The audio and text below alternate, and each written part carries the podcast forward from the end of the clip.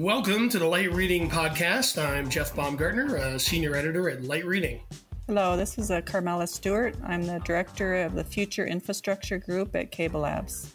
Great. Well, Carmela, thanks for uh, for joining us in the podcast today. I really appreciate it. So, Thank you for having me. Uh, so, you bet. So we're here to talk a bit about the role of uh, cable labs and maybe the general cable industry by extension uh, with 5G. Uh, but before we kind of dig into some of the specifics around, you know, the Cable Labs work with 5G and uh, HFC convergence at the edge, I was wondering if maybe I can have you set the table a little bit on how uh, the role of uh, Cable Labs has kind of been evolving uh, with with the idea of like the convergence of the the network as well as services. Uh, sure. Um, so Cable Labs founded the Mobile Convergence Committee, which is made up of uh, uh, various cable and mobile operators and a Convergence Council. And uh, these these groups were formed to help the industry work towards converged networks and services. And some of the early efforts involved um, identifying use cases around new services, uh, better subscriber experiences, and network efficiencies. Uh, we're, we're now working closely um, in, in a series of working groups to delve deeper into technical and service requirements for those use cases and developing reference architectures and application layer interfaces. Um, the Convergence Council is also providing guidance on that. They uh, serve as an advisory group. They help bridge the gap between requirements and the capabilities. Um, because more than half of the Cable Labs members um, are both mobile and cable system operators, we think this unique insight into operations of both network types will be a catalyst for driving convergence requirements. I see. Okay, so uh, this is interesting because this what we're going to be talking about today relates to uh, some of these groups or organizations that were put together, I guess not too long ago, right? It was a few months ago, right, uh, when those two groups were announced, right? Okay, that's right. So I think, yeah, so I think the the main reason we're here today is to kind of discuss, you know, this notion of 5G and HFC convergence with, uh, I guess, with this con- this idea of multi tenancy at the edge, and you explored that in a uh, a recent blog post over at Cable Labs. So. Um, you know, you covered a lot of ground there, but I was wondering if you can expand a little bit, or, or maybe just uh, some of the groundwork, or uh, uh, and kind of explain some of the work that was underway to run, you know, 5G, DOCSIS, and other applications at the edge.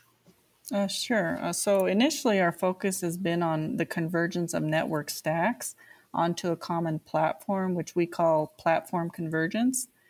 Um, part of our role has been to work with 5G vendors to ensure that their systems can be co located on shared infrastructure. And through this effort, we have uncovered some issues with their deployments, particularly around things like security. So, by working with the vendors to tighten the security around co located applications, we hope to minimize any security problems that could arise uh, for our members in the future. And so, there was uh, things that we did beyond security, but um, we tried to capture all of our learnings through this effort and put it into a white paper, which we just published at the end of April. Um, it's also there's a link to it in the in the blog in the blog post. It's called Best Practices for Deploying 5G into a Shared Environment, and it's publicly available. Um, we've we started okay. with yeah, so we started with the 5G vendors, but we anticipate embarking on a similar exercise with HFC network component vendors, particular virtu- particularly virtual CCAPs. I see. And what, what, were kind of, I mean, if you had to talk about some of the main takeaways, I mean, you mentioned uh, security mm-hmm. uh, being an issue. So maybe you can expand on that a little bit in terms of, uh, you know, what, what kind of issues were, were seen and, and uh, would need to be, I guess, you know, remediated or sure. Uh, handled. Well, what we notice consistently is that um, vendors often made assumptions about the level of access they had to, like a Kubernetes cluster, for example. So there's this concept of a cluster admin role, which pretty much gives you full access to the cluster. And because we were trying to co locate different vendor applications from different uh, companies on the same cluster, uh, that level of access would not be permitted. So they had to kind of remove some of those assumptions and it limited them from certain type of operations. It's sort of like removing root access to your computer, right?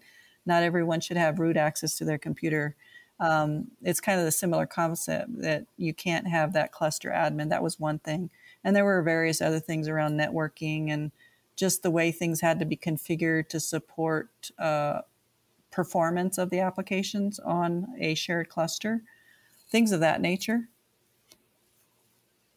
But all okay. those all those gotcha. details, yeah, all the technic technicalities are really captured in the white paper uh, in in pretty good technical depth.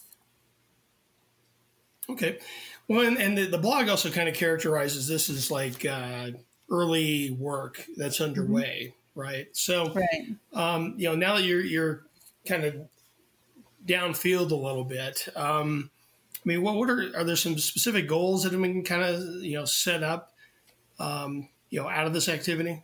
Yes, uh, some of our broader goals are um, would be uh, really providing a foundation for all convergence type related activities.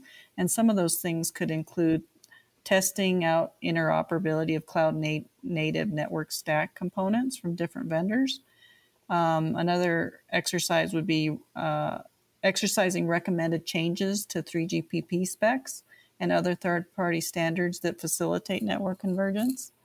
And then also running convergence use cases for services of interest to our members are, are a few examples. And we know the MCC and the the, the uh, vendor committee that I mentioned earlier, they're they're working on the use cases and things like that. So we'll have a lab where we can exercise some of that. Okay, and if I'm uh, the cable operator here, then so is the you know if I had to cut through it, I mean, is the uh, uh, kind of the big takeaway for me is going to be, hey, you know, this can kind of help set me on the path, you know, to convergence. Now that uh, most of us are not you know just wired operators anymore. You know, a lot of us have mobile, wireless, uh, you know, different kind of components. You know, on the on the way up to five G. Right, exactly. So obviously, there's going to be spec changes that have to be made, right, for convergence to occur. And there's going to be different right. use cases that we have to focus on, right, to make sure those use cases work in a converged manner. And so by collecting feedback from all our members and trying to figure out which use cases are best to focus on and then testing those out in the lab and see if there's any gaps in the specifications and things like that. So that's really what the environment is is meant to do. Okay, great. And then you know, since uh, you know another area that kind of ties in, I think uh, seems to be related is you know the whole 10G project, you know, mm-hmm. happening within the uh, cable industry.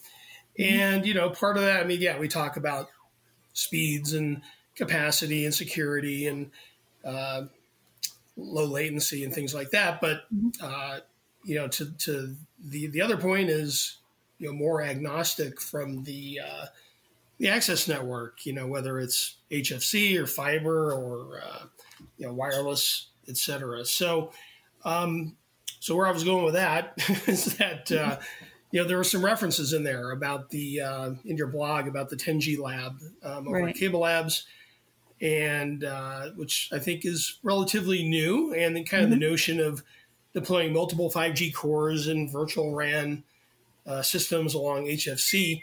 Um, I got a little bit of an overview of it right. when I visited Cable Labs for the 10G showcase, but um, you know, maybe you can give us a little bit of an overview on kind of the key aims and goals um, the 10G lab and maybe how it kind of relates to the other work you've been talking about. Sure.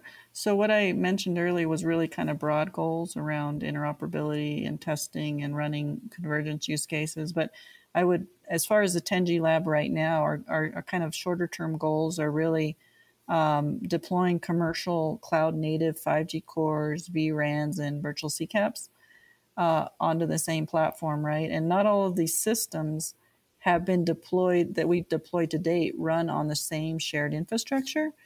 So we're working with um, the vendors to facilitate the ultimate goal of being able to mix and match vendor components that share hardware. So hardware being compute, storage, and networking, and are deployed and managed by a common managed uh, software management layer, and really emphasize the portability of these systems across different Kubernetes container management platforms. That's pretty key to what the work that we're doing right immediately right now.